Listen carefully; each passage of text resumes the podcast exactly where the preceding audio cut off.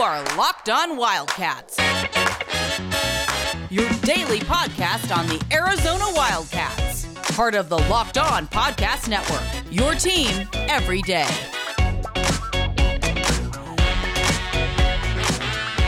Happy Thursday, everyone, and thanks for keeping it locked on Wildcats, as my friend John Schuster would say. Is this thing on? So, we've got right now, we are going to talk some Phoenix Suns mm. basketball, and you know what?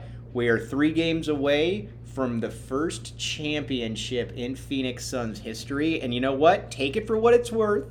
I'm calling my shot. I think the Phoenix Suns are going to win this series, and we're going to basically rehash what our conversation was last night, which we should have charged people for, Schuster. But I called you last night and I said, you know, just watching that first game, and you'll get into why you don't necessarily agree with this, but just watching that first game, the Suns looked like a better basketball team than the Bucks. I, I, I think there's a lot to be there. Cer- certainly, when you come out with the W, um, that puts you in a good place. And the Suns looked really good. Maybe Milwaukee's going to have some mismatch problems in this game. I'm not entirely convinced about that, and frankly, I think Milwaukee's going to win Game 2 Uh, and I'm going to sidetrack and tangentiate before we get into the bulk of what we're going to discuss because when there's an opportunity to rant about journalism mm-hmm. in general, mm-hmm. I I have a tendency to enjoy doing it. Mm-hmm. Before this series, it seemed like most of the stuff that I came across was the Bucks were the better team, the Bucks were going to win.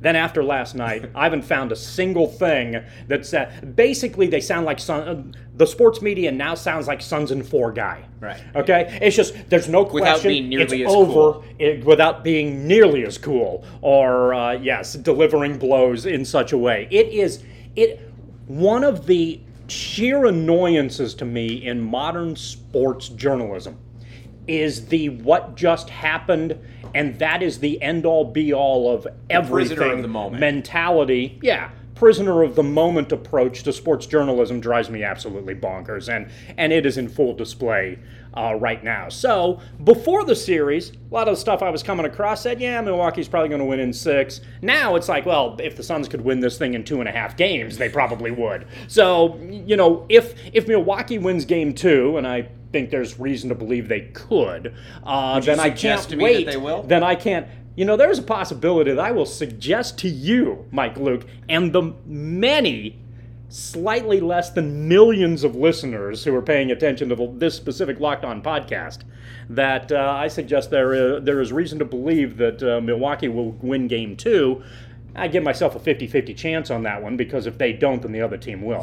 But nevertheless, um, the game one obviously went very well for Phoenix, and, and I think understandably, you feel good about where the Suns stand, how they played, how they looked, and maybe some of the mismatches that uh, could be created as a result. And you and I were talking about this last night, and I think the thing, though, the, I guess the reason that I'm more, I, I try not to overreact if a team makes 15 three pointers because you're probably not going to do that the next game. And you correctly pointed out, Chris Paul's probably not going to get your 30 points again. I get that. But it was the ease in which the Suns got a lot of these buckets. I mean, you and you pointed it out that DeAndre Ayton finished with 22 points and 20 rebounds. Essentially, that felt like it was in about the third, basically all in about the third quarter. Right. But nothing that he did, nothing that Paul did. I mean, Paul was. It wasn't like Paul was making ridiculous shots from 35 feet. Now, again, I don't think that he's going to score 30 a game, but I think the template is basically here, in that if you are if you're the Phoenix Suns and you can DeAndre Ayton's stat line can somewhat mimic Giannis's stat line, I don't think the Bucks have a chance in this series. Now, you need I will say this, if you're a Bucks fan, you're going to be excited cuz I thought Giannis physically looked pretty good. I thought he was moving around well for a guy that you were concerned whether he was going to play or not. Yes.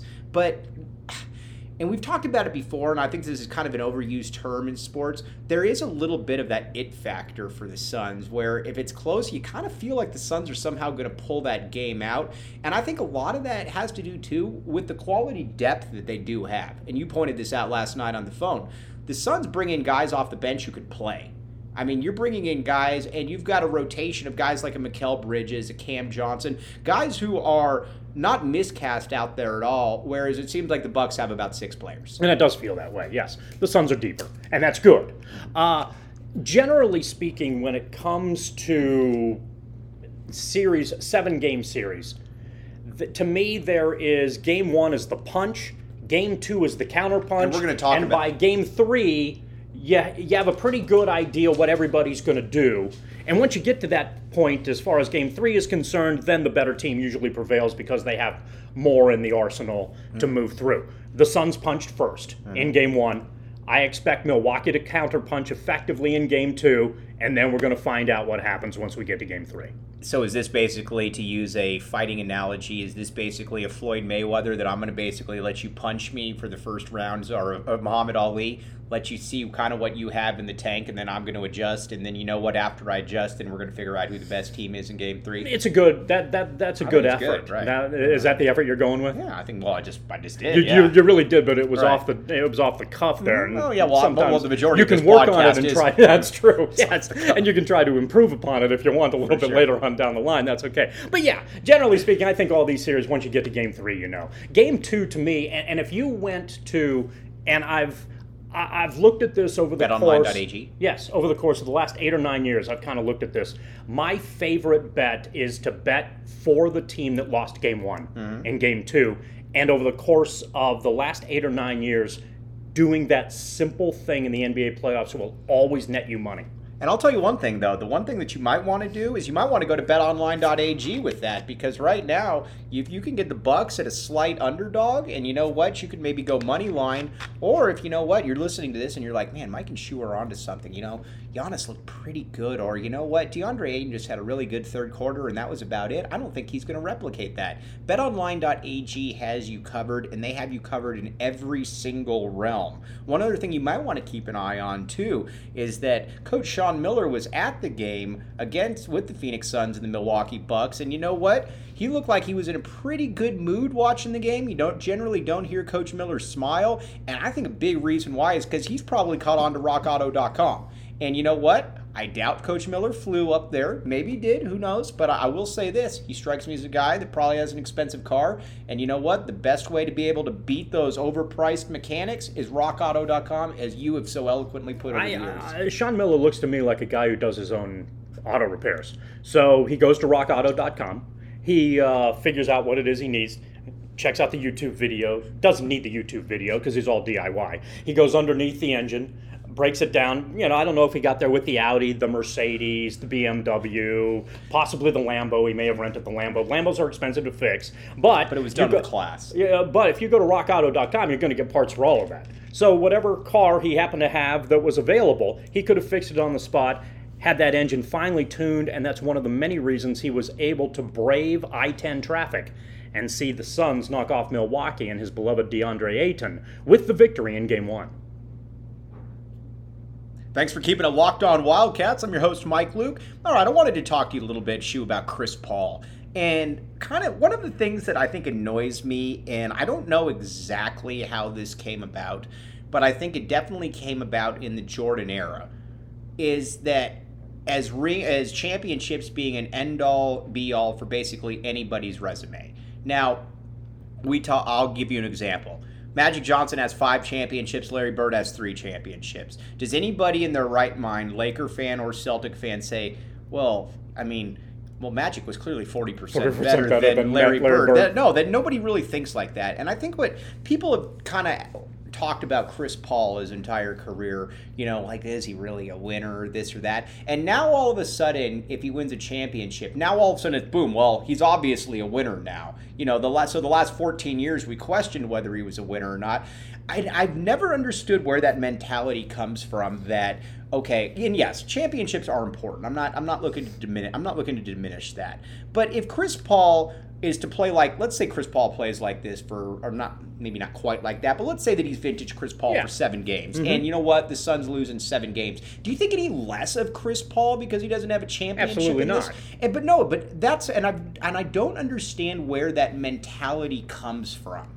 I really it's a don't. it's a fan. Uh, God, I, I, I, with with deference to many of the folks listening to the podcast, this is going to sound worse than I mean it to sound. Let's shoot. Fans have a tendency to be black and white, yes and no, absolute. Live, live in the world of absolutes.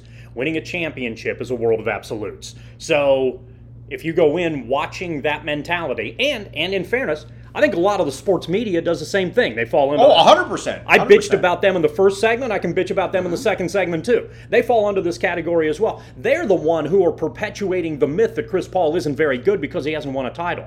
They're the one who perpetuated the myth that Barkley isn't elite because he didn't win a title, right. or that Malone wasn't elite because he didn't win a title. Right.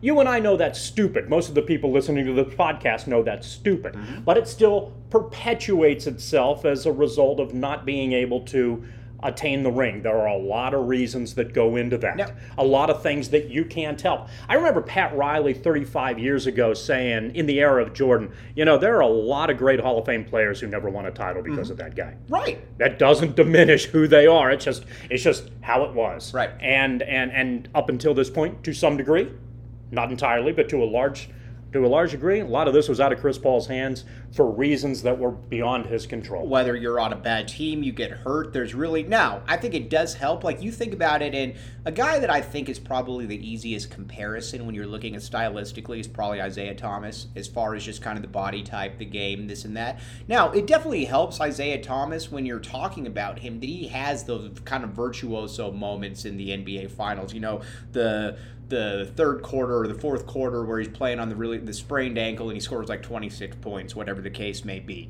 So so that certainly that certainly helps. But let's say that Isiah Thomas doesn't have a game or a performance like that or one that you just really mm-hmm. sit back. Do you think less of Isiah Let me give you let me give you a different no, I don't. Let me and and and I think history the guy who I think would be a really interesting documentary subject is Isiah Thomas, mm-hmm. who went from being beloved to despised so dramatically, and history hasn't forgiven him yet. for That's- something that's, fairly in the grand scheme of things is pretty benign. benign, yes Yeah, I'm sorry you a- walked I'm- off the court I'm- that I'm- sucks It's really fascinating how he has never been forgiven, and I'm now not even sure that people know why they don't like Isiah Thomas. Right. But they don't. To me, the Chris Paul par- comparison I would go with instead, Paul reminds me more of Steve Nash than he reminds me of Isiah Thomas because of the way that he utilizes his angles on the floor Mm-hmm. and the way that he gets mid-range jumpers and can run the pick and roll as well as he does. He looks like Nash to Mm-hmm. Me in the way that he plays. And Nash maybe is a better example because Nash, Nash never won a title. So is Nash a terrible player? no No, of course he isn't. think you know what it is if Nash and neither is Paul. Right, for sure. And I think when you look at when I when I think of a guy like Steve Nash, I think of a guy that you know basically. Steve Nash is an all-time great, no doubt about it. Steve Nash is also. There were times when I'm watching Steve Nash and I'm like, dude, you could have tried a little bit harder on that end of the court. Actually, I, I'm- and, and, and I think you make an interesting point. I think the point you're getting to, and I apologize for stepping on you here, is Mm-hmm. that Nash was a defensive liability, and that hurt the Suns in late game possessions. No doubt. Okay. Yeah. Whereas Paul may not be that. Right, You know. right. But generally speaking, on the offensive end, when I see Paul and the Fair way he runs his offense, I Fair see similarities to Nash on that side of the floor. And in the end, we're probably not going to talk about Paul, the great defender, if the Suns win the title. We're going to talk about how Paul was able to run the offense and get the Suns more points. Mm-hmm. One thing that I will say though that is very impressive though is, and I I want to steal a point from the great Kendrick Perkins on ESPN when he said, if you do get this title, if you're the Phoenix Suns, this feels. This this almost this almost feels like a more fulfilling title than we've seen in recent years in the NBA. Now you could say because all these other titles, excuse me, were basically formed with great players joining each other, and you know whether that was with the Heat, whether that was the Warriors, the Lakers. It almost seemed like when this confluence of events occurred that yes, well, one way or the other, barring injury, you're probably going to stumble into a title.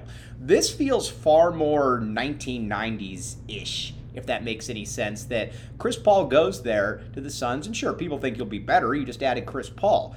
But this championship, in a weird way, I think is maybe even more fulfilling, and I think probably will mean more to a guy like Chris Paul than maybe a couple of Durant's championships on the Warriors, where we basically, like I said, it was it was almost predestined that you were going to win those. This to me is closer to the Dallas Nowitzki title. I agree, 100%. Yeah, 100%. And, and and you you look at them and you don't like like, like when the, I think it's when the Warriors comparison. won, you're like, holy crap, that could be the next dynasty. When whatever lo- James's team, James is on a team, you say, oh crap, that could be the next dynasty. The Suns don't look like a dynasty. The Suns look like a placeholder. I hope I'm wrong. Right. Uh, and they have I a agree with that. they have a center who is going to get zero publicity for being a 2020 guy and dominate the inside for the next 10 years because nothing he does is flashy, which, Mm-hmm. Right, as far as I'm concerned, is great. Right. Uh, but nevertheless, and that's kind of something I want to get to too. But I feel like they are more the Dallas title. Just get that damn title. You know what they are? Feel good about it for the fans, and then take your chances. You know what they that are, and hope and to this, is, this might yes, I think that's a perfect comparison. You know what I also feel that they're a little bit like, and this is probably a bad comparison, but those later on Spurs teams where you know what you won a title once every like five years, and it's kind of like a blip in there. Mm-hmm, right. You're like, oh, the Spurs won Won one. that, That's didn't right, but there Yeah. was just nothing overwhelming about it. But you just knew, okay. And I'm thinking, you know, like when a guy like Tim Duncan retired, retired, and he's got his five championships or whatever. I'm, I'm going to weight those a little bit higher than you know some pe- other people. I think just to a yeah. Isn't it weird? The Spurs won five titles in 15 years, and nobody ever considered them a dynasty. Never, never. Meanwhile, the Lakers win five, and you're like, oh my gosh, is this the One of the greatest dynasties in the history greatest, of basketball. You know, uh, yeah, it's, it's just bizarre seen. how things are perceived. And one of the things about the Suns that I like to see in Game One. This is a Wildcat basketball podcast to a large degree. When basketball season comes up, in twice. we did. it. But during the season, you're going to talk a lot about the Tommy Lloyd era, the players on the team Tommy breaking Lloyd? down all of those. I don't know if you know who that is. That, that may be the uh, new coach of Arizona basketball. Uh, but one of the things we talk about in those conversations, it almost sounds like junior high basketball. We talk about the importance of fundamentals, about not turning the ball over, about making your free throws, about uh, pl- about uh, good scouting. Mm-hmm. In the NBA, you never talk about that. Right. In the NBA, you talk about that guy's great. He's good in the one-on-one. They're going to shoot three pointers. I like that fantastic play, that amazing dunk, that ridiculous forty-footer. Mm-hmm. It's an entirely different strategic conversation. No doubt. But the Suns in Game One did all of the little junior high fundamental things to get the win. They were perfect from the foul line. Literally. They're scouting on defense. They realize, you know what? The Bucks hold the ball low, and the Bucks hold the lo- ball low. Strip it. How many steals did they get in Game One? A lot, and that gave them extra possession opportunities. The Suns are better than Milwaukee in transition. That's something that benef- that bodes well for them. They, uh, you know, they didn't turn the ball over. There were little things that they did throughout the course of that game that gets no publicity at all but it's how you were supposed to play the game in junior high and then high school and then college to make yourself a lot of money once you got to the pros. None of that gets any flash, none of that gets any attention whatsoever, and it played a huge role, if not the major role, in the reason that the Suns won game one. One thing that you also might want to remember too is that if you are going to watch this game and you are going to be doing this from home, you should be taking care of at home. At home gives you the best cutlery possible. And we know John Schuster is a guy that doesn't go out to eat. John Schuster cooks at home, and John Schuster is not on to at home yet. But they Yeah, he is. Are, are you really? I can tell you anything you want to know about at home. Then, then I see the floor. Yeah, that's that. that you, yeah, if you go, absolutely, they are one of the top companies in in home goods. At home is the company to go to mm-hmm. when you want to find your material. That's it. And they have locations all over the place. They have over 200 locations now. They're going to expand into 600 locations over the course of the next year or two. This is this is absolutely a company that you want to get behind. Their rewards program is outstanding. It's among the best in the business and and one of the things that they like about their rewards program is that people who are part of it are loyal to it. And if you're a customer who goes there, you're going to understand why that loyalty is in place. And with the housing market the way things are right now, and you still trying to figure out what in the world are we doing post COVID, I have a lot of time on my hands. At home, absolutely ballooned in the last year as a lo- as a result of people making home improvement. You want to go to one location to get the stuff that you need to improve your home. At home is the place to do it. For John Schuster, I'm Mike Luke. You're listening to Locked On Wildcats.